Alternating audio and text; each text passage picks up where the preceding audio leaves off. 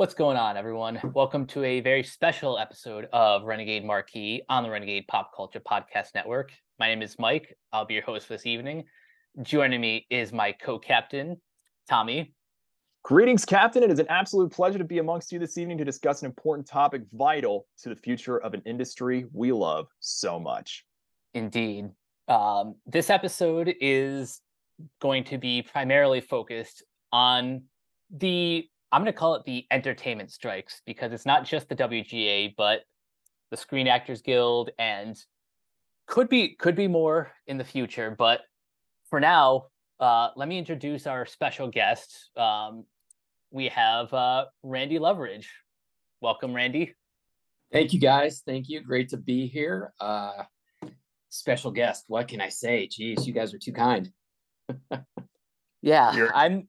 I'm excited to to talk about this because, you know, as we've made it clear, pretty much ever since uh, the start of the writer's strike, we at Renegade Pop Culture stand with the writers and basically we just want everyone to be treat treated fairly and compensated exactly what they're worth. But before we get too deep into the meat of the discussion, I want to uh you know give our guest an uh, opportunity to introduce himself to the audience. So uh Randy um first first of all just what what was it that that drove you um, that inspired you to uh, get into this industry? Uh, well, basically, I've I've had the bug ever since I was a kid. Uh, you know, I, I grew up with Star Wars. That was my you know first introduction into movie making and and and what uh, what entertainment could be. And you know, I wanted to be Luke Skywalker. I wanted to you know fight Darth Vader with my lightsaber and you know and when I saw that movie it just it kicked everything off and I knew from gosh I was what maybe 7 years old when I first saw it or 73 no maybe 4 years old 4 years old when I first saw it and I knew from from then that I was going to move out to California and be part of the industry uh, with any way that I could so that that really kicked it off for me you know and, and once uh once I graduated college it was a no brainer it was you know move out to California. Nice. Yeah, I I love I love that um that like a lot of people have that like that one um like that one nexus point that just that tell tells them this this is where this is where I'm I'm meant to be, you know. Yeah, I mean, you know, for for me, it, I loved performing as a kid. Um, I was an only child until you know I was 14, uh, so, you know, I played with the GI Joes, the Transformers, made up stories. Uh, I wrote uh, plays that you know my, me and my cousins would perform in my grandmother's basement. Um, my mom tells me constantly that you know I used to sing the Eagles' "Take It to the Limit" song at the top of my lungs as you know we were riding in the car. So the performance has always been in me uh, but it really didn't come out until probably college because uh, I was too shy to, you know, be an actor in, in high school. But I did act in college. I, I did a, couple of, I did about six plays in college. So uh, that's you know, that's when I got serious about things. So nice. Um, and what what was it? What was it about about writing that felt like the perfect fit? Well, the interesting thing about that was uh, I didn't think much about writing professionally or seriously until uh, college. I took an intro to creative writing course, and like I was horrible in school. I'll just be honest with you guys. I was horrible. You know, uh, I skated by. I got the C's. I got a couple of B's. An A was, you know, way out there. But the creative writing class, I nailed. I just nailed it. It's the first time I like I ever got an A plus in a class and you know the teacher loved my writing and was like you know you should think about you know doing this professionally in some way and so obviously i had my california dreams already planted in my head um, and i knew that i was going out to california um, and i thought well let's try and pursue a writing career in California, you know, um, as well as an acting career. What what is it about a guild? Like what is it that they provide for writers? I think that's I think that's a good kind of foundation place to start this discussion. Well, a guild, just like any basic union, gives the member certain benefits, um, protections against uh, being exploited, um, being underpaid, being uh, taken advantage of by companies. Um, you know, the WGA is no different than IATSE or the UAW or any union out there that protects its workers from the company that they're working for. Um, just because there is an increase in the cost of living, just in, just because there is um, companies who make more money, doesn't mean that those companies automatically pay for the uh, the adjustment in the cost of living or pay correctly because they've made more money. You know, it's it's the guild does their best to make sure that those travesties don't happen. But they're under contract for a number of years. So as long as you're in a contract for say 3 or 4 years, the guild can't really do anything until the next contract comes up. You're pretty much stuck under the contract guidelines, you know, even if the cost of living, living does go up, even if, you know, the companies make a bazillion dollars, you're still under that contract for that period of time. Um, but the guilds get us there. You know, the guilds fight to get us fair wages uh, and get us what we deserve for what we offer. And the writers offer a lot, as you can probably tell by now. Yeah, I um I, I think it's pretty clear that with without without a screenplay, you don't have you ba- you basically don't have a movie or a TV show because that is that is the foundation of what it what is uh shot on camera. Exactly, exactly. Um, what's interesting from that perspective is I've worked in post for a number of years, and that that's helped pay the bills.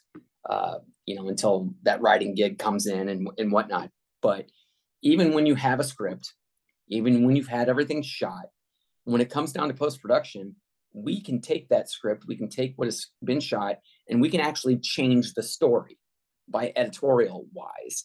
The script doesn't necessarily necessarily change, but the order of the scenes may change, or you know, uh, cutting certain dialogue out can change a whole entire story. So, but without the screenplay to begin with, yes, there would be nothing to shoot, nothing to edit. So it it does start the screenplay. I see. Um, now, I I do want to get a little bit more information on like um, on you know the pre the previous strike, which I think was 2007, 2007 2008. Were 2007 2008, yeah. Were were you were you in the guild at or at that time? No, no. I'm I I'm what you call the uh, pre WGA. Mm. Um, I'm not in the guild, uh, but I have worked on a number of shows. Um, unfortunately, I am like every other aspiring writer uh, who has, you know, who's waiting for his shot. Um, but you know, I stand with the guild because I've seen the past 20 years. In in 2007, 2008, they were fighting for uh, different things that, uh, well, they were fighting for the new streaming, basically. Uh, the streaming was just coming into its infancy in 2007, 2008. And so, you know, they got a little headway there, but streaming has exploded since then. Um, I mean, by immensely. I mean, it's just, it blew up because that's what people like to do. They, they like to stream. They don't like to, you know, rent DVDs or buy DVDs or anything like that. They want instant gratification. Where else can you get instant gratification than streaming? Because you don't have to go out. You know, you don't have to leave the comfort of your home or, you know, your recliner, whatever. Um, it's it's a blessing and a curse, in my opinion. It, it is, and I, I I've, I've noticed over over like the past, I guess, like decade or so. That's when the streaming the streaming wars have really ramped up. Yes, yes. Um, you know, there was a time when I worked at a Suncoast Motion Picture Company, uh, selling videos. Uh, you know, and that was great. People would come in, you know, they'd buy their movies, buy their DVDs, their Blu-rays, physical media. Physical media is what is missing in our country these days. Um, and it's it's gotten to the point where it's like vinyl. Yeah, I I firmly believe that physical media is going to come back at some point in the future. Um, as far as you know, Blu-rays and and 4Ks and and and stuff like that. But right now, it's it's kind of a dying breed. I mean, you hardly see anything at Best Buy anymore. But there was a time, you know, where you had your Virgin megastores, you had your Suncoast, you had your Blockbusters, and it was a great thing to go out on a weekend or a Friday night, spend a couple hours amongst people, renting a video, you know, talking to your friends and gathering and stuff like that. Um, and it's just something that unfortunately is not there. And to wrap that up into, you know, uh, the WGA and the strike that's going on, 20 years ago, you used to have 22 episodes for a full season of a show, and you don't have that anymore. And it's sad. It really, really is. Yeah, it it is unfortunate. Um, I think so so far it seems like the only the only shows that like still kind of maintain that 22 24 episode season is like a lot of like animated shows but for like for networks like disney or cartoon network and even and even that is sort of going the way of the dodo. It, it truly is and you're absolutely right. Um you know you'll get your 24 episode episodes or 22 episodes out of a simpsons season for fox. Um dick wolf and his law and order shows usually run around the 22 episode. Uh season um yeah dick wolf i think his all of his chicago uh fire and chicago pd and chicago med or whatever i think they all have 22 episodes per season, but that's you know that's a network. That's NBC. Um, I think CBS. Some of their shows have 22 episodes as well. Um, but you know, with streaming, you've got six to eight episodes, and you know, you look at your Disney uh, Plus, which has got uh, the Star Wars and the Marvel series and whatnot. Those are between six and maybe 12 episodes. Yeah, the the la- the landscape has definitely changed and maybe not quite for the better. Well, and in my opinion, it's not for the better because over the the length of a full 22 episode season, you can write so much more character driven stories. You can find so much find out so much more about your characters and you can begin to care about the characters and you can begin to care about the stories and the storylines and where this is going. With six to eight to 12 episodes, 12 is pretty good. 12 is pretty good, but like six to eight episodes, you have to pack a lot into each of those episodes. And, you know, sometimes it's not enough time. Sometimes it's not even, you know, rewarding by the time you get to episode six. You're like, oh, I was just getting into this show. It was just getting good, you know, and now it's over. And you know, sometimes you don't know if you're going to get a second season. It all depends on the the viewership of the show. That's the that's the frustrating part where, uh, like, a recent example of this is um, Dis- Disney and Lucasfilm's Willow, which yes, which you can no longer find on on Disney Plus. Nope, nope, and that is a tragedy because number one, it was a good show. Very good show. Number number two, the people that created it, it was on Disney Plus for what six months, maybe at at most. Yeah, at most. And so, again, residuals for those people non-existent. Residuals for the writers and for the actors non-existent. All the all the people that put in that hard work for a great show like that, and Disney just takes it off the streaming service. And, you know, maybe if they'd said, oh, we're going to take it off, we're going to put it on Blu ray or something like that, that might have helped a little bit, but it's it's a travesty that they did that. It really is, I, and it makes me angry. Actually, I won't show it right now, but it it, it really it bothers me. Deserve, deservingly so. I mean, with these with so much wonderful shows on a streaming platform and you were talking earlier about the importance of physical media you know just like looking online i mean obviously you know um, people um, can fan make can fan make or like customize shows on netflix like i was just scrolling on ebay uh, someone had a box set of fear street on vhs for $400 but some, and, and it's, it's things like that things like that that could really if that could really go for it if if they decide if someone decided you know what let's just do a test run see how it happens and and then go from there. But well the funny thing is is while they may not see it there is a market for it. Yeah. There's a definite market for hard media for physical media all you have to do is go to kind of the uh, websites of like deepdiscount.com where you can get a ton of old movies on Blu-ray, on DVD. I mean, you could search Amazon even and type in your favorite movie, and more than likely, you're gonna it's gonna pop up on DVD somewhere, you know, Blu-ray on somewhere, and and you can order it. Eh, but you know, why can't you walk into a physical store like Best Buy or Target or Walmart and pick that copy up instead of you know waiting two or three days for it to be delivered to you? Um, is it's just sad it's just sad. There's a market for it. And if people are looking on eBay for old stuff like that, that just tells you there's a market for it. People exactly. will pay. People will pay for it. So that's right. You you create it, it, they will come. It's it's funny because when I did work at Suncoast back in the day, um, we would sell a lot of movies, and the executives in the home entertainment department I think, didn't really do a good job of marketing to people because we would get questions all the time of, you know, why don't they do this? You know, why don't they, they do that? Uh, what's the deal with letterbox you know why why do i get the black bars at the top and bottom of the screen you know and we would inform them the customer you know and it would make sense to them and then they'd pop and pick it up.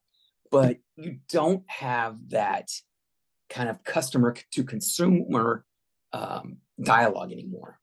And and people just kind of nilly-willy you know oh i'll pick this up or i won't pick it up or you know I'll you know what's this aspect ratio?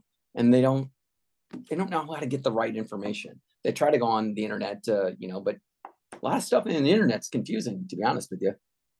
There's sometimes a reason. you know you, you got 50 million different you know explanations for something and only one's really true. Yeah there's so, a reason there's a reason why nobody asks jeeves anything anymore. Exactly. Who's jeeves? Yeah. Exactly. You know um i'll piggybacking off uh off of uh, something you said earlier about going back to physical media but for a creative mindset such as yourself randy how when in this continuing um, evolving landscape on how media is being presented from physical media to streaming and so on and so forth from that writing stamp from that creative standpoint how does one see this and ask themselves how do they how do they look and take a deep look into themselves and ask how can i be creative and and and create something that can potentially be tailor made to that market and how could it affect me in the long term from that from that perspective um it's in in the time we're in right now, especially with the strike, it's very difficult to be creative. Right. Um, it's it's difficult in the sense that it's much worse now, in my opinion, than it was during COVID. Because COVID, you had a lockdown and you really couldn't do anything, and you were kind of forced to be to be creative because you really didn't have anything else to do. Excuse me. Um, right now, with the strike going on, you want to be creative, but the powers that be are sucking the creativeness out of you because you do go out and pick it and you do hold the signs and you walk and you come back after, you know, four or five hours of being out in the hot sun and you don't want to you you want to rest you want to relax you want to take it all in it's tough to you know sit down in front of a computer and and and get a creative juices flowing get that idea down on paper or on the t- or on the computer screen um but you and i'm guilty of this because it it i've written not a lot during the strike, which is bad because I need to write more. Because uh, once the strike is over, they're going to be looking for material. Um, so, but I'm almost done with my pilot, so I I, I, do feel good. But yeah. it's it's very difficult, and you hope that what you do create, especially when the strike is over, will now number one sell, number two be successful and get made, and number three entertain somebody. I think that's the biggest thing when I sit down and write something is will this entertain somebody else? You know, um, they say write what you know and write what you want to see. And that's that's a good idea. And I do, you know, try and do that. I, I like to write what I would want to see on TV or on a movie screen somewhere. But then I have to also ask myself, is this going to entertain someone else? And I'm not trying to pander to, you know, uh, the internet folks out there who you know want their Marvel a certain way or want their Star Wars characters to go a certain way. Um, but when I write something, I want it to be exciting and I want it to be like, oh, this was really cool. I want to see what happens next. I want to go on that next adventure, that episode two, and and so on. Or, God, this movie was great. Where are these characters going to go?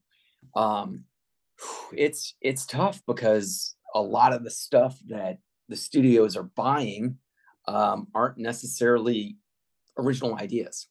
They they go off what makes them money. What makes them money? IP. IP makes the studios money. Um, and it's unfortunate because you can see in the past, I would say, year or so, how Marvel's IP has kind of fallen off.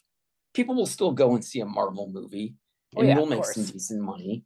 Um, but if you look at Ant Man and the Quantum in the Quantumania, oh yeah, it was a decent movie, but it didn't do that well at all as far as you know making a lot of money like even the sequel or the first Ant Man did. Um, if you look at Secret Invasion on Disney Plus, in my opinion, that series was horrible, horrible. Um, they're relying on IP, and if you want to rely on IP, make sure it is good. Make sure the movie or the TV series that you're making is good. Don't don't squander the goodwill that you have with your fans because the fans will come back and bite you in the ass. And they will tell you we did not like secret invasion. We did not like ant-man you know? And uh, so I, I think maybe that they got the hint a little bit uh, because uh, Marvel has kind of held back a little bit from their you know their next phase, and uh, they've kind of brought the TV series down a little bit uh, because they were kicking them out like crazy. Yeah, I was I was gonna say, do you think do you think perhaps one of the prop like one of the reasons for a decline in quality is the increase in turnaround time like ever ever ever since um they launched Disney Plus in I think 2019, there has been just I mean, aside from the break in production because of COVID, there has been just a barrage of and I I really hate to use this term, but content. Mm-hmm.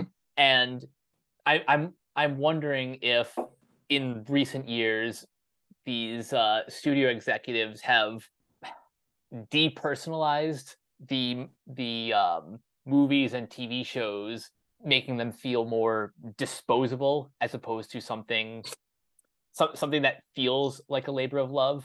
I think you're absolutely correct in that. Um, these shows are, for the most part, disposable. Um, the last, I want to say, the last good Marvel show I saw that was kind of not even, uh, wasn't even on my radar when I first heard about it was Hawkeye. I thought that was a well done show. And it surprised me because I was like, you know, Hawkeye's not a really great character. You know, he's got a bow and arrow. You know, what what are you going to do with that? And they created a show with another character, uh, Kate Bishop, who was in the comics. Um, and they made that show fun.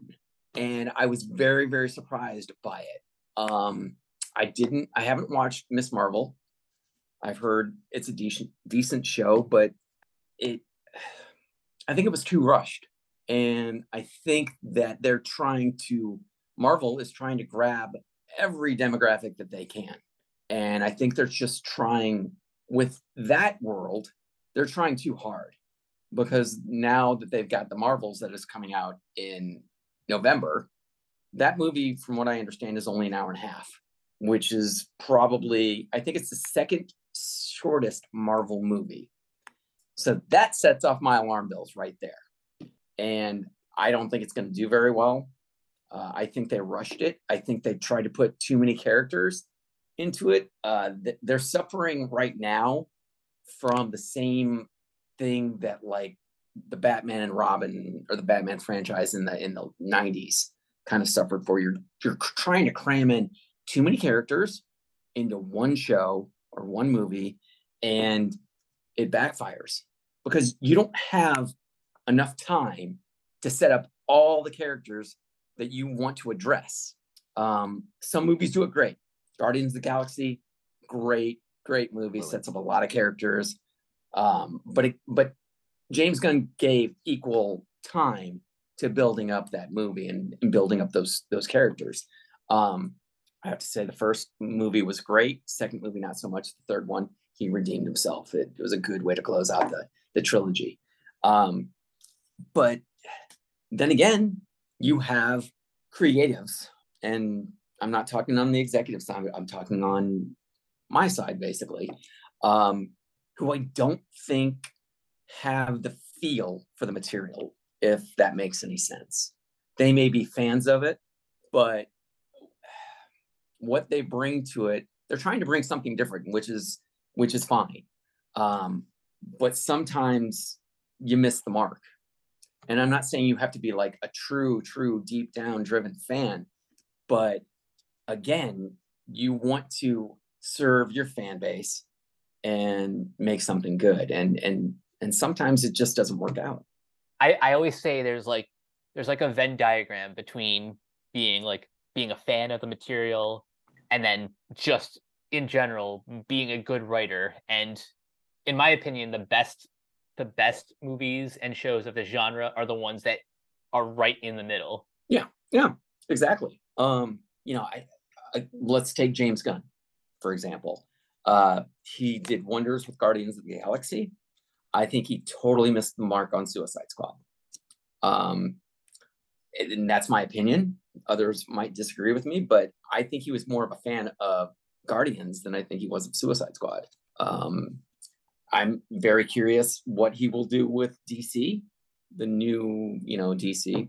Um, I, I I pray that something good comes out of it. But again, I'm I'm old school. Christopher Reeve was my Superman. Michael Keaton was my Batman. Um, yeah. So you know those those old school is what I like, and and I, I probably more than likely will never like any of the new DC stuff because of being old school like that. Now with Marvel, it's a different story because you know we didn't have Marvel growing up. But I mean, we did, but they were really, really bad. Like the Amazing Spider-Man was a oh, guy yeah. in a cotton suit with webs coming out of you know fake webs coming out of his his wrists or whatever. Yeah. Uh, so you know my my original or my first Spider-Man was Tobey Tobey Maguire, which I thought he was excellent.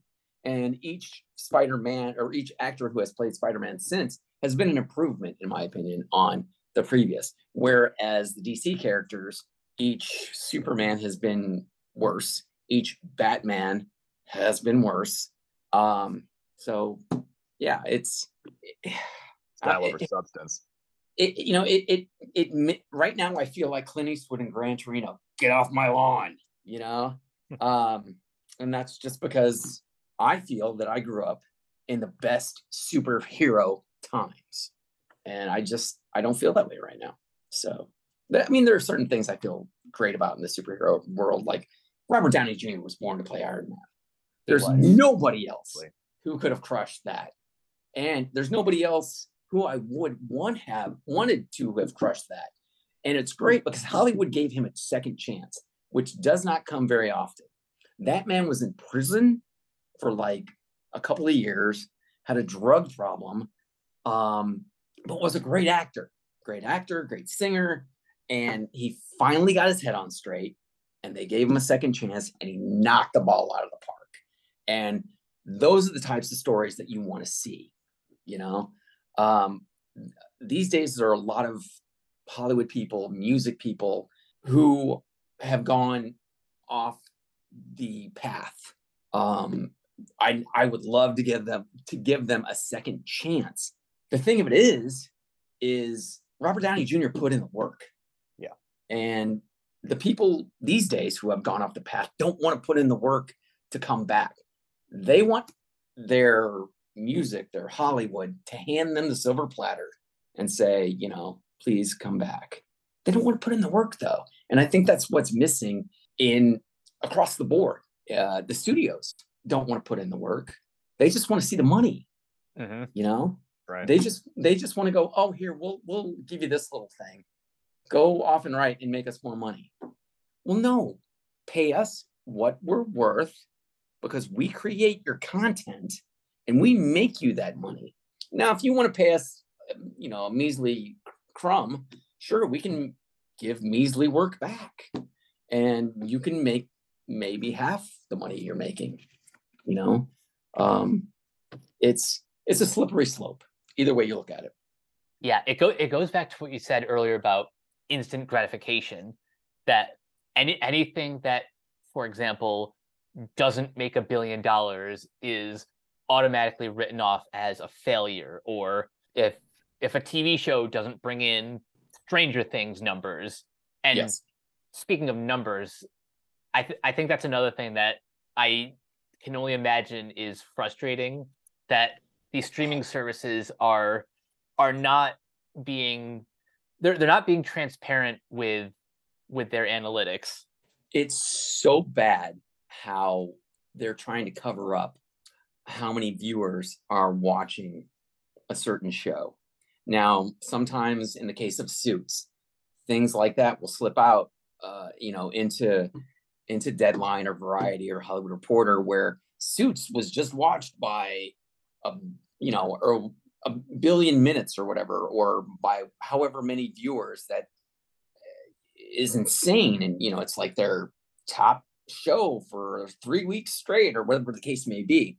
Uh, the fact is, with that specific example, Suits stopped airing on USA Network in 2019.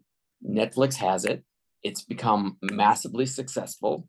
Could be in part to Meghan Markle marrying the prince, uh, but I don't think it's that. I think it's it was a well written show, and pe- more people are are discovering it because it's on Netflix.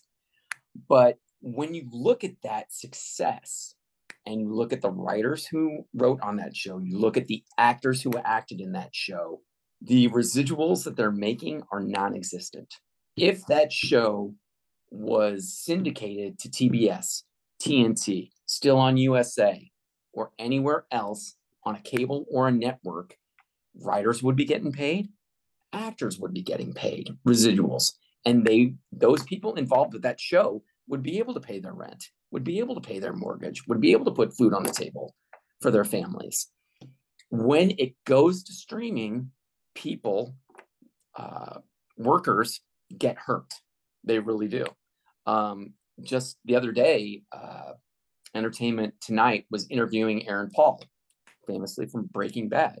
Now, to say that Aaron Paul was doing, you know, horrible financially, I don't know. You know, I'm sure he's doing fine. But what was interesting was that he spoke on the fact that yes, Breaking Bad is one of Netflix's most popular shows. He doesn't see a cent of residuals from all the views that Breaking Bad gets. That is ridiculous. it's ridiculous because if he's not seeing any money, the writers aren't seeing any money, the guest stars who were in it and only get paid maybe three to five thousand dollars for the short time that they worked on the show, you know, which may might have been a week or you know a couple of days, whatever the case may be. They're not seeing any more money for, from it. Um, so again, those guest actors who are probably in the what is it, eighty five percent of SAG actors who don't make the big bucks. You know, they they make enough to get their health care paid for and keep kind of living as, you know, an actor, hopefully not having to take up two or three more jobs just to, you know, keep living in California, Los Angeles, which is has the highest uh, living uh, living area in in the country. Yeah. So you know, it, it it just boggles the mind. It really does. Mm-hmm.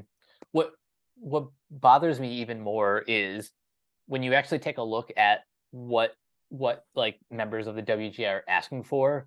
At at no point um, does that like um, like at, at no point would that have impacted studios bottom line. Like i think no. they were asking for like less than 2% yes if, if even if even that. Yeah. And if you look and read the trades which i'm sure you do um warner brothers says oh we're you know as right now we're going to lose 300 to 500 million for because of the strike and if they would have settled with a contract that was fair to everybody, number one, they wouldn't have lost that money. Number two, they would have made more than that in the long run. And number three, everybody would be happy. Mm-hmm. You know, so what you're saying is, oh, we're bummed that we lost 300 to 500 million so far. Well, if you keep going the way you're going right now, you're going to lose more. And you could have, you know, you could have you know, put a bandage on the wound, not a band-aid, yeah. but a bandage, and you know, cut it off and and saved yourself from getting your leg amputated. If you know what I mean, you know, it's like mm-hmm. you're shooting yourself in the foot when you didn't really have to shoot yourself in the foot, you know, and you would think that executives would understand this, but for some reason they don't. Some reason they think that we're asking for more than we deserve. Uh, the the people who are asking for more that than they deserve are the top executives themselves. Yeah. You know, they're the only well, I shouldn't say only, but because there are a number of companies out there where the company will pay their CEO a huge bonus for saving them money when they're already making an extremely exorbitant sum of money just for their salary. Bob Iger made, I think, I want to say he got like a $25 million bonus from it was either Disney. 25 or 27, but yeah, it's it's roughly in that area. And the man makes, I think, $250 million a year or in the life of his contract or whatever the case may be. Yeah. So you're asking him to cut $7,000, 7,000 jobs from Disney. That means laying off people to save uh, I think the number was seven to five or five to seven billion for the company. So let's see, I'm going to make uh, 250 million over four years, but, and I'm going to take, you know, my 25 million bonus year. I'm going to cut people's jobs and put people out of work. And, and you see how ridiculous and mind boggling that is. Um, I mean, don't even get me started about, you know, how let's give the 25 million bonus to teachers across the country who you know need a, a, a more than better living wage to teach our children you know yeah. i mean let's it, again the priorities are screwed up and it it doesn't have to be this way it really really doesn't i i i wish i could tell you how we could get to a better place um but I don't know what it. I don't. I don't know what it take. I know that uh, major stars these days don't get the pay that they once got. If you look at Schwarzenegger, he's no longer making 30 to 40 million for a film like he used to back in his heyday. You know, Jim Carrey no longer makes 20 to 30 million dollars a film. Um, Stallone no longer gets that type of money for his films. Uh, not to say that you know those movies don't pull in money. I mean, they kind of do, depending on how the studios want to look at a successful film. Um, but the big payday for actors doesn't really happen anymore. They may get, you know, 15, 20 million, or they may get the back end. Uh, your Tom Cruise, yes, he commands his 30 million upfront, whatever the case may be, but he also gets a back end. So he ends up making like 100 million. Um, so it still happens. But if you look at the number of big time actors who used to get the big paydays back in the 80s and the 90s, they're no longer getting that. However, the studio executives are still getting their big paydays for quote unquote saving the company. Um, Bob Iger has more money than God. He didn't need to come back and save Disney. Uh, while uh, Zaslav, David Zaslav for Warner Brothers, uh, I, I, weep for Warner Brothers. Warner Brothers is one of my favorite studios. I, I loved working at, at that studio. And I have this feeling he's going to run that studio into the ground. Um, and it's it's it's sad because I mean he laid off a lot of people because of Discovery and Warner Brothers merging uh, in order to save money. Again, you know, Wall Street. Let we we have to cater to Wall Street. We want to make sure you know the numbers uh, come in so that all of our investors in Wall Street are happy and stuff like that. Well, let's think about the working man. Let's think about our customers who, you know, they work their nine to five jobs they work 60 to 80 hours a week trying to provide for their families. How about we think about those people for a change? You know, um, again, going back to the 80s, greed is good. Sometimes greed is not good. Sometimes doing what's best for each other is, is a lot better for humanity as a whole. And I don't mean to get too philosophical, but um, it comes back around to you know to the strike and for actors and for writers who are asking for a livable wage um, because the price the cost of living is skyrocketing not only in california but everywhere mm-hmm. um, even in my hometown of peoria you know uh, it's definitely cheaper to live there than it is in los angeles but let's yep. let's be honest you know prices are going up everywhere um, it's it's you know it, to to say that you can buy a, a house for under a hundred thousand dollars anymore. I mean, you can in some certain areas, but it's it's not as prevalent as it used to be. Let's just put it that way. Almost non-existent. Exactly. Yeah. Um, and you know, for SAG, for SAG-AFTRA, one of the most ridiculous things I heard coming out of their negotiations with the AMPTP is regarding the use of AI. Mm, yes. They wanted to be able. Now, I've, I've worked as a background actor on numerous shows, most uh, famously WandaVision. Um, I am in the first uh, frame, I think it's of the second or third episode as the ice cream man. I'm delivering ice cream to Wanda and Vision. And great work that was. Thank you. Oh, yes. Thank you. You're welcome. Appreciate that. Um, but going back to AI, what the studios want to be able to do is say, well, we'll pay you for a half a day where we can scan your body and use your likeness in a show in perpetuity. It's nuts. They don't it, even it, want to pay you a full, they don't even want to pay you a full day. They want to pay you half a day's wage and then say, screw you, we're not going to pay you anything else for your likeness for the rest of time. It goes back to what I said about the depersonalization of of arts and entertainment. They're essentially taking the art away from art. Yes, yes, yes. And and here's the crazy thing. You want to know what started this all? Music. Music companies have screwed over bands in the past 10 to 15 years by going to streaming. They've cut off radio play for pretty much, unless you're a big artist, you're not getting any play on radio. You're just not. How when's the last time you heard of a new artist really exploding on the radio? You know, unless you're like Taylor Swift. Um, you know, she makes the big money, but all the bands that are coming up, all the bands that want to be, you know, the next Rolling Stones, the next Beatles, the next Springsteen, whatever the case may be, where are these bands, these groups.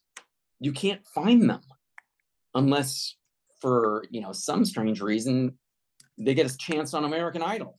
And even that's another uh, thing for another show because in my opinion american idol has dumbed down society so much that everybody wants their 15 minutes of fame and everybody wants to be an artist. And that's great. If you have a dream to be an artist go chase it you know? But not everybody is meant to be an artist. Not everybody's meant to be a singer. Not everybody's meant to be an actor. Not everybody's meant to be a writer. Um, it's I don't want to say it's something that you're born with because you can learn to write, you can learn to act, but it's our society has put so much emphasis on being famous that it's really hurting other um, vocations. You know, when's the last time you heard somebody say, "I want to be a welder," or "I want to," you know, "I want to be a me- an auto mechanic," or "I want to," you know, do something, uh, build tractors, you know, for Caterpillar or John Deere. Um, it, you just don't hear about that anymore. You hear, oh, I want to be the next Taylor Swift. I want to be, you know, uh, the next, uh, who's a Ezra Miller. That's a horrible, uh, a horrible example, but you know what I mean. Uh, you know, yeah, everybody right. wants their 15 minutes of fame, and and of course, and it's it's a slippery slope that we're going down because we need teachers we need uh you know trade workers. We need plumbers. We need you know infrastructure workers you know people to work on bridges and and and everything like that. And uh it's hard to find those people to do that type of stuff these days. would, would you say that social media particularly like youtube and tiktok has sort of led to, I guess, a decline in the like blue collar kind of trade work. Oh yeah. Oh yeah. Yeah. You'll you'll find you'll find a teenager more apt to spend their time creating TikTok videos or creating content for YouTube than which is sometimes a waste of time because it's very rare that the content that they create will be successful. You will have your, uh, what's it, Jake Paul? Jake yeah, Logan? Yeah, Jake and Logan Paul, the Paul brothers. Jake and Logan Paul, yeah. Yep. Made a ton of content, became very successful. I want to say the reason why they became very successful is they knew how to market it. Not a lot of people know how to market their particular brand or create a brand to market. Um, so, you know, everybody wants to be the next Jake or Logan Paul. So they'll spend countless hours on TikTok or YouTube filming something, creating content, you know, instead of spending their time learning about something that can give them a long career in the future, um, give them, you know, in a sense, happiness. Because I'll be honest with you, making a ton of money is not going to make you happy by any stretch of the imagination. Um, I recently moved into a house, a two bedroom, one bathroom house in March. Uh, and even though I'm on strike and not making any money, it's the happiest I've been in a long time. And you know, I'm I'm struggling to get by, just like everybody else right now is because of the strike. Um, but I know that the career path that I'm on and that I've been on for the past 20 years makes me happy. Um, I don't, you know, I I don't make five hundred thousand dollars a year. I don't even make anywhere near that. And do I would I love to? Sure. I mean, you know, if someone's gonna pay me, you know, a bunch of money to to write a show and and to be the creative in charge of, you know, stuff like that, that'd be a dream come true. But money isn't always the answer. It's being paid what you're worth and being able to make other people happy, in my opinion. So, as far as you know, from that writer's mentality and with these uh, uns- with these times of uncertainty, Randy, um, the one thing that I like to think about as far as as far as in from any walk of life is like moving forward and, and staying grounded and knowing one's value. How do how does in these in these crazy times or overall like how does someone like yourself really what do they think about is and reminding themselves to remain grounded in moving in moving forward in the case of one's value. I hope that makes sense. Yeah no it, it does. Um first things first you need to surround yourself with a good group of, of friends. You need to surround yourself with good people people that number one support you uh number two uh you know will be there during those tough times especially during a strike. Um yeah. friends family um and and you know that's that's tough too because you know some people don't have a great family life or you know some people uh people who are introverted especially during the strike find it very hard to reach out and ask for help. Um so you know and and if you're if you're that type of person please reach out to anybody somebody uh whether you know it's it's the hotlines that you hear so much about um, because mental health, especially with the strike, is a big, big thing.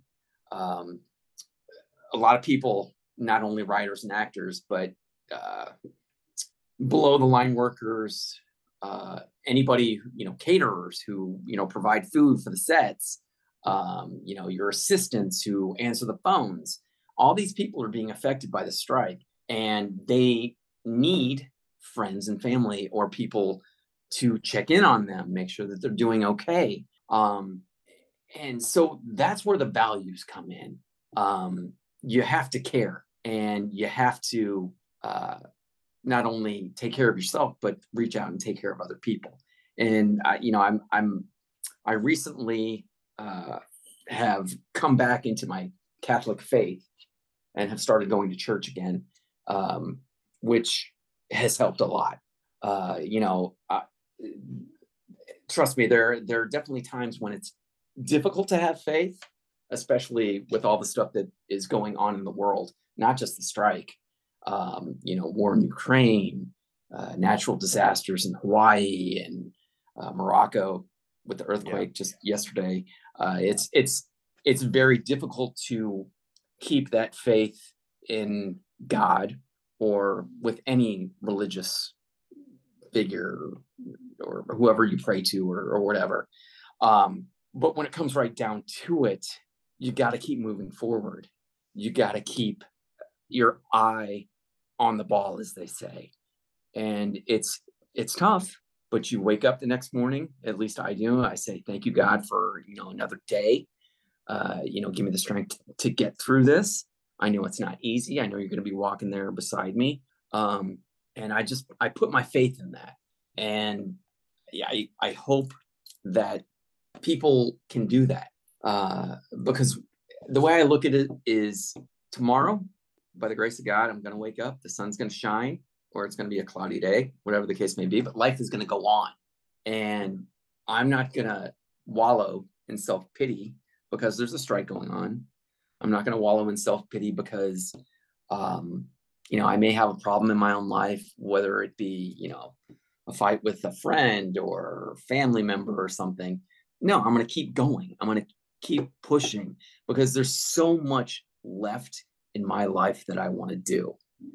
And no matter what obstacle is put before me, it's it'll only be there for a little bit because I'm going to push my way past that obstacle. I'm going to find my way around it.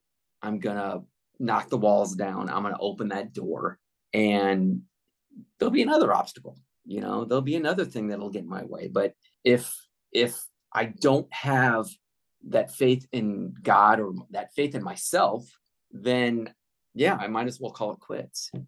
So I guess, I guess what I'm trying to say is no matter how tough it is, don't give up. Don't give up. Keep pushing because eventually and I firmly believe this, eventually you'll break through. You'll get to where you need to go. I've been trying to be a, a paid writer or uh, a produced writer for over 20 years. And, you know, there are people that make it overnight. There are people who make it halfway, you know, through. There are people who don't make it until they're, you know, 80 years old, you know, but here's the difference. Those people kept going. I remember when I, I was living with a roommate of mine, um, I want to say about 10 or 15 years ago now. Uh, he would tell me stories about how his friends had come out to Los Angeles and they were pursuing whatever dream that they wanted to be, whether it be an actor, writer, singer, director. And he would tell me that, yeah, after a year they they gave up and they moved home. And he would always say, you know, wow, you've been out here however long and, and you're still going. And number one, I'm proud of you. And number two, you've got, you know, way more chutzpah than than they did for for sticking it out so long. And and you know, I've had my share of ups and downs in Hollywood, but I haven't made my goal yet. Come close, come very, very close. Um, but I'm not there yet. And even when I get there, I'm not going to stop. I'm going to keep going. And I'm not going to say that like I'm over, I'm going to surpass my goal. But no, when I reach my goal, I want to continue in that goal, but I also want to help other people achieve their goals. You know, I want to be the produced writer, you know, the showrunner of a show that helps out those below me because I've come into contact with people with people in that higher echelon who haven't helped me. And it hasn't, you know, gotten me down. It just means that it's not my time yet. But eventually it will be my time. And I'm going to help people because that's just the type of person I am. I want to help people. I want to I want to see people succeed. Just like I want to see the writers succeed in their contract negotiations and the actors succeed in their uh, contract negotiations. I'm actually SAG eligible, so I could join SAG and I could be part of that union. Um, and I, I got that through working on Grey's Anatomy this past year. Um, so yeah, I'm, I, I definitely want to join SAG. Three thousand dollars is a lot for a uh, initiation fee, though. But uh, but yeah, it, it it comes back to values.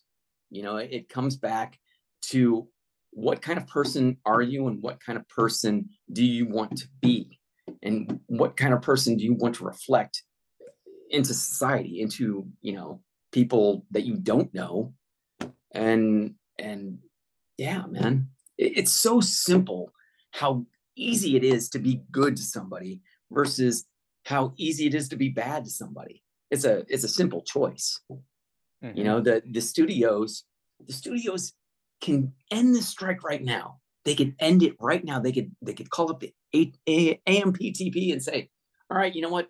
Let's do it. Let's do it. Let's let's give the actors what they want. Let's give the writers what they want. We're still going to make a lot of money either way, you know." Right. But they won't do it. They want to hold steadfast and say, "No, we'll lose money. We'll lose 300 to 500 million. That's okay." But what they don't realize is they're losing in the long run sure we'll go back to work with these guys once the once the strike is over um, and you know we'll play ball we'll write the shows and we'll you know be cordial but in the back of our mind it's just you guys hurt us for no reason other than money. Mm-hmm. other than the bottom line. Yeah it's there there's there's really only one way for this to end. And ev- everyone knows it but who who knows like who who knows how long they will keep keep keep keep their heels like planted firmly in, into the ground before they you know before stocks plummet before they lose even more hundreds of millions of dollars all all of this could have easily been prevented i i think the best for for me at least the best visual representation of what is happening to these studios is I don't know if you if you've seen um the Prince of Egypt or know the story of Exodus. Oh, I do, yeah. Yes. Oh yeah. Yes. Like like pre- pretty much the strikes to me are best personified by the 10 plagues. Mm-hmm. Some something that they could have they could have prevented had they just done the one thing. Yeah. Yeah. It, when it comes right down to it, we're not asking that much from them, from their profits. I mean, there you can go on Variety, you can go on and you know Deadline, whatever. There's articles about it that tells you what they're asking for versus the profit that the companies have made and how small of a fraction of a percentage it is. And when it comes right down to it, you know, they're losing. They're losing money. And and how can you how can you go to your investors who have already asked you to cut billions of dollars and say, oh, well, yeah, we did that, but we're still losing money. It's like they're bleeding out right now. Mm-hmm. And they don't want to stop the bleeding when they can stop the bleeding. And eh, I, you know, I hope it doesn't go on for much longer because it's really hurting uh, good people in Los Angeles who are losing their homes.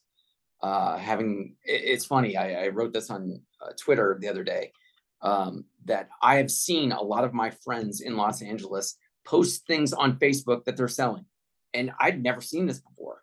They're you know they're selling uh, freaking uh, their ellipticals, you know, trying to get some extra money to either you know pay their rent or you know put food on their table or something like that. I hadn't seen that. I've never seen that. You know, and it's sad because it's this is a, an expensive city to live in, man. And the studios are hurting people, and they just don't care. They just don't care. When they did, we'd be able to move forward. Mm-hmm. You would think. You would think. Um, I, I, yeah. United in the common interest.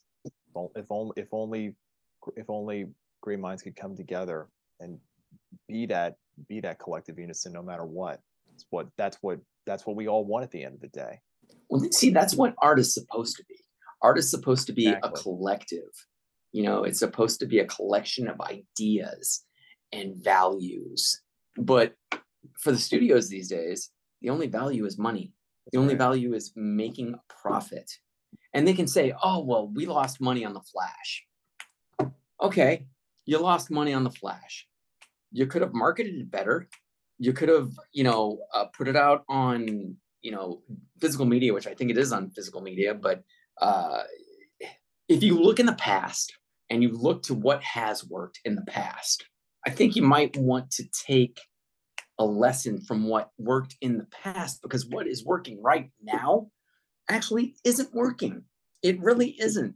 Um, this is this is so old school, but it's funny. So when Raiders of the Lost Ark came out in 1981, that movie played in theaters for over a year. Over, I think it was even close to almost like a year and a half. Today, movies are gone in a matter of weeks. If it doesn't make the money, they pull it from the theaters. And even if a movie makes billions of dollars like Barbie, Barbie will still be in the theaters for probably maybe another month, month and a half. But when is the last time you can honestly say that you saw a movie in a theater six to eight months from when it was released? It's it's rare. It's rare. No, yeah, yeah, it doesn't happen anymore. And yeah. and and again, going back into television, ER at the height of its success pulled in 30 million viewers on a Thursday night. 30 million viewers. It was like the, the I think the ratings was in like maybe the 20s and you don't see that anymore. You don't see a, a show have that many viewers in one evening anymore because we've got so many other things that people can do. People can go YouTube, people can TikTok. Um, it was great in the old days because when you saw an episode, next day you went in the office and you talked about it with other people. That's yeah. why they called it water cool, water cooler television. Yep. You know, you gathered around the water cooler and you talked about the night's previous show. Now, oh, let's just drop everything in one in one day, streaming. Yeah, you can have a streaming party. You know, you can stay up late and watch the show and be tired the next day. You know, but hey, maybe you know your friend hasn't seen that show, so are you really talking about it?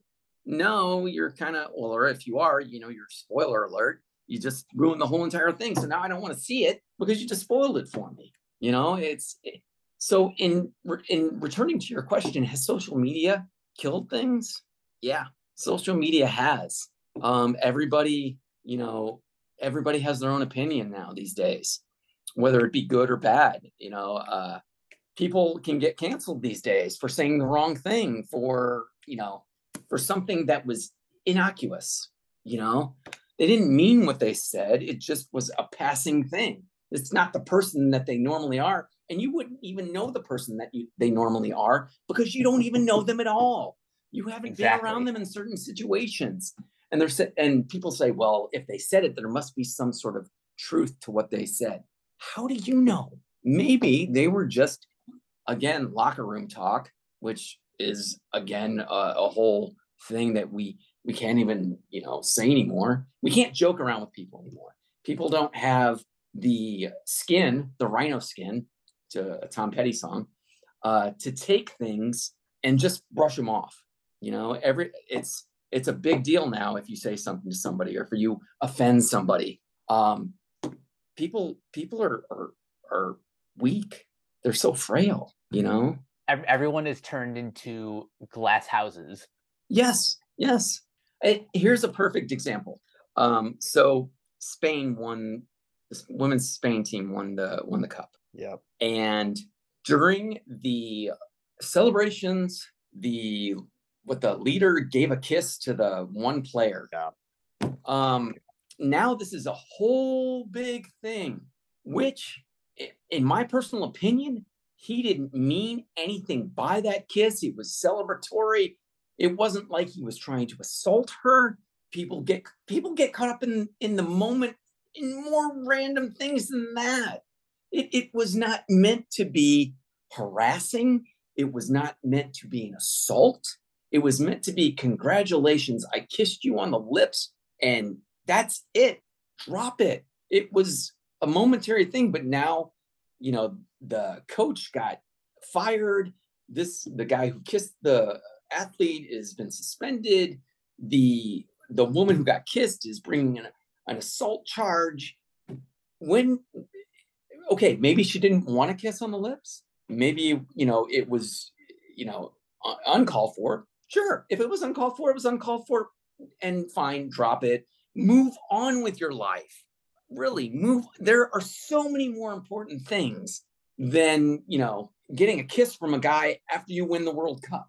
Now, if he felt her up, if he reached for her private parts or something like that, now you gotta, yeah, that's come on. But a small peck on the cheek, or not cheek, but a small peck on the lips, and you want to blow it into this big, humongous thing like he assaulted you? Come on, guys. Come on. Our priorities are out of whack. They they really are. You know, and and and who knows? Maybe someone will listen to this podcast and I'll be canceled because I'm voicing an opinion.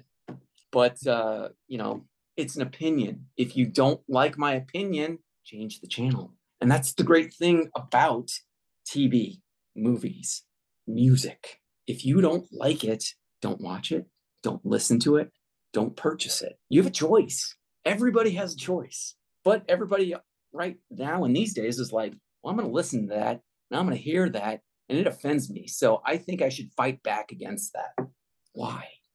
Why are you trying to make a mountain out of a molehill? You know, because they want fame. They want to be the person, oh, I canceled so and so, you know, Un- unless you have done something truly despicable, like your Harvey Weinstein, you know, or your Danny Masterson, who just got 30 years to life for raping two women. Come on. Those are the things we should worry, we we should be worrying about, not, oh, the executive of the Spain soccer committee kissed me on the lips after we, you know, because we won the World Cup or whatever. Um, bring, bringing this back to the strikes. Um, yes, spe- let's, speaking, let's strike. speaking speaking of infighting and priorities out of whack, um, something that kind of has bothered me a little bit is there there has been a little bit of infighting when it comes to you know SAG-AFTRA and you know what what you can do, what you can't do while the strike is in progress. And I've I've seen I've seen too many debates of like, you know, the difference between critics and influences and influencers or and like um, you know, a lot of people misusing the word scab uh, to mean something that it doesn't. And I think right. And I think all all of that is distracting from, you know, what's important, which is fighting back against the AMPTP for you know fair wages protection against ai you know the important stuff yes yes um if it were up to me if i were leading the the cause um it would be a full work stoppage everywhere no no interim agreements nothing no promoting your film no going to TIFF, no going to to uh, the Venice Film Festival. It would be we're done until we get a fair contract. And the reason I believe in that is because, granted, I want people to work, obviously, but it doesn't show, in my opinion, solidarity. If you let your actors or filmmakers keep making content at this point for even if it's for you know independent producers. Um, because at the end of the strike you're going to sell that to somebody and you're either going to sell it to a studio or you're going to sell it to a streamer. And so they are going to be they are going to reap the benefits of what you've worked on during the strike. And i don't want any studio or streamer to get any benefits out of any work at all until the strike is done. And so i would say no no interim agreements with anybody. You're striking and that's it. You're you're not going to promote anything you know you uh, and I don't think that the people who are working now are scabs because they're working under the interim agreement, but it it doesn't reflect kindly, in my opinion. Um, the people who who do not promote their stuff, like some actors went to uh, TIFF and uh, had their movies shown there and whatnot. Um, Anna Kendrick had her directorial debut there. She did not go out and uh, you know hit the talks or hit the the interview circuits and that makes me happy because she's standing in solidarity and uh, that that that shows a real commitment and i respect that and that had to be tough because not only i think does she act in it but she's also the director yep so this, this is her you know, directorial debut and yeah it's her directorial debut you know um so yeah i that's that's where i stand on that so as we as we sort of wrap this up, um, any any um, closing thoughts from from anyone here? I'm actually having a good time. You guys are awesome. I could I could go on talking for another hour, but uh, hopefully I haven't I haven't said anything to offend anybody. Um, I I personally don't think so. I think this has been a pretty kosher conversation overall. Tommy, would you agree with that? Yep, absolutely. We have an open door policy here at Renegade Marquee, Randy. So you can so doors open, doors open for you to come back anytime you'd like. Tom's like, I can't believe I'm related to that guy. Oh man. I know, right? The only reason Crazy. I like him is because he's a Notre Dame fan and uh, about it. That's right. Yep. Coming from this coming from the same cloth and you know the power of faith and Die Superior, where faith is everything, you know, talking exactly. about earlier. That's right. Exactly. Yeah. Nuts. That Suncoast video, is that the one at Northwoods Mall? Um, I didn't work at that one. I worked, uh, but yeah, that's it's the same company. Yep. Um, yeah, I, I worked for them when I when I first moved out here to California, and nice. I actually became an assistant manager of one um, before I really started working in Hollywood. Nice. And you know, I mean, it's retail. You know, That's it, right. it paid the bills. Uh, you know, while I was uh, in my infancy of of you know trying to make it out here. Um, yeah. But I mean, you know, I've worked on a number of shows over my 20 year career so far uh, that have been great to work on. That you know who that have taught me a lot. Uh, I got to work work with Tom Hanks on Greyhound uh, a couple of years ago, which was an amazing experience. Um, I've obviously acting in WandaVision, you know, another great experience. Um, so to say, you know, I've been successful, you know, um, but I'm still working towards it. You know, I'm, I'm still working towards that that ultimate goal of writing for television. Uh, and so, you know, I stand out there with my brothers and sisters of the WGA, uh, and I walk that picket line because they are fighting for me, and not only for themselves, but for me and for other uh, people who want to write and who want to be a part of the WGA. They're fighting for those fair wages for those people and it's very commendable um, because the salary for a writer has dropped in the past 10 years by 14%. Wow. 14%. That's a lot. Yeah. And thank, you know, because of, not thankful, but because of streamers, um, you no longer have your 22 episodes and you have between six and eight and a writer's room for a six and eight episode show is a lot smaller than it was for a 22 episode show. Yeah, they, so they call they call mini rooms now. Mini rooms, exactly. So that means you know you, you maybe have one staff writer, uh, you know, maybe an executive story editor, and the rest are filled with you know your producers, consultants, and EPs. So the lower level writers, if they're lucky enough to work on one of those shows, that maybe lasts three to four months, and they may not get another job on a show for a year. So you made, you know, maybe forty thousand dollars off that project in California and Los Angeles. You think you're going to live off forty thousand dollars for the year? Absolutely not. No, not close. But you know, 14, 15 years ago, when the shows were big, you could start at the bottom as a writer. And if you got on a show that was 22 episodes and lasted for a couple of seasons, you could rise up through the ranks, become a co-EP, become an executive producer, possibly even a showrunner. But now, where's the new showrunner going to come from if all we're looking at is six to eight episodes and the show gets, you know, maybe two seasons, if that? You know, where where where are the new people? How are they gonna number one have a lasting uh, career in writing, but how are they gonna move up the ladder? You know, it's it's kind of the same thing for me in post. I've been in post for over 20 years, and I'm I'm on the cusp of becoming an associate producer, which I can start earning some good money at that point. Which, mind you, people in post, except for editors and assistants, are not part of a union. So we are freelance workers, basically making the money that the studios want to give us versus having a union fighting for us to make a decent living wage. So I totally understand where the writers are coming from as far as uh, they say that they have it's become a gig uh, economy for them uh, yeah. because it really has. And but I've been living gig from gig to gig ever since I've been out here. So I, I totally understand what they're fighting for. And um, I'll be right there with them. Indeed. The le- the last thing I have to say before we wrap this up is at the at the end of the day, I I just want I want everyone to be treated fairly, whether that's you know with comp like compensation that's fair or ba- just just tr- treat treated with respect and empathy and all of that. And I'm I'm glad I'm glad we had to have this conversation. This was both fun and enlightening. Well, thank you. No, I, I you know I, I want the same thing to for people to be treated fairly. Um, they deserve it. Number one, because it's writing is not easy by any stretch of the imagination.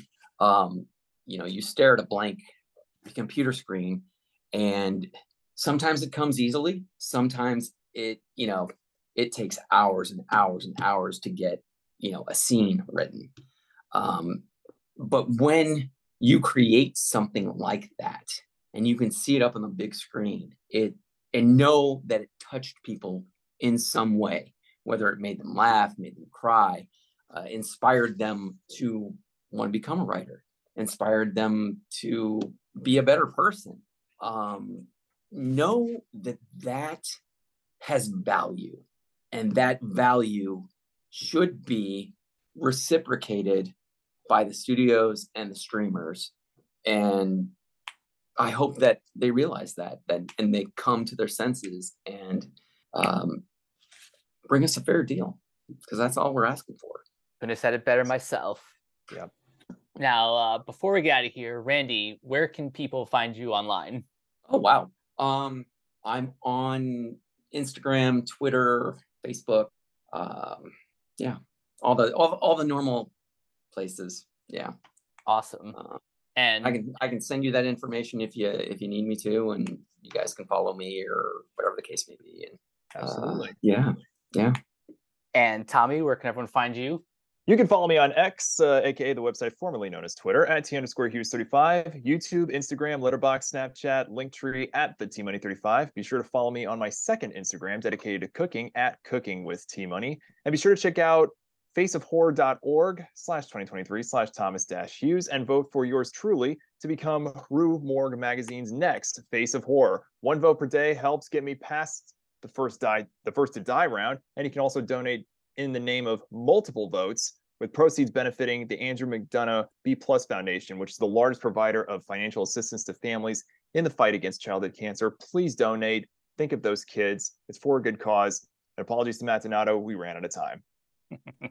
and you guys can find me on various social media at Captain K42. You can check out my quick thoughts on letterboxd.com slash Coach K42. And you can follow Renegade Pop Culture on Facebook and the social media network formerly known as Twitter at Ren Pop Culture. You can also find us on YouTube, on Podchaser, subscribe to our Patreon at patreon.com slash renegade pop culture. Listen to all of our podcasts on Spotify, Apple Podcasts, wherever you listen. And last but not least, everything can be found at renegadepopculture.com. You need escape, so do we. That'll do it for this episode of Renegade Marquee. We will catch you guys later. Peace out.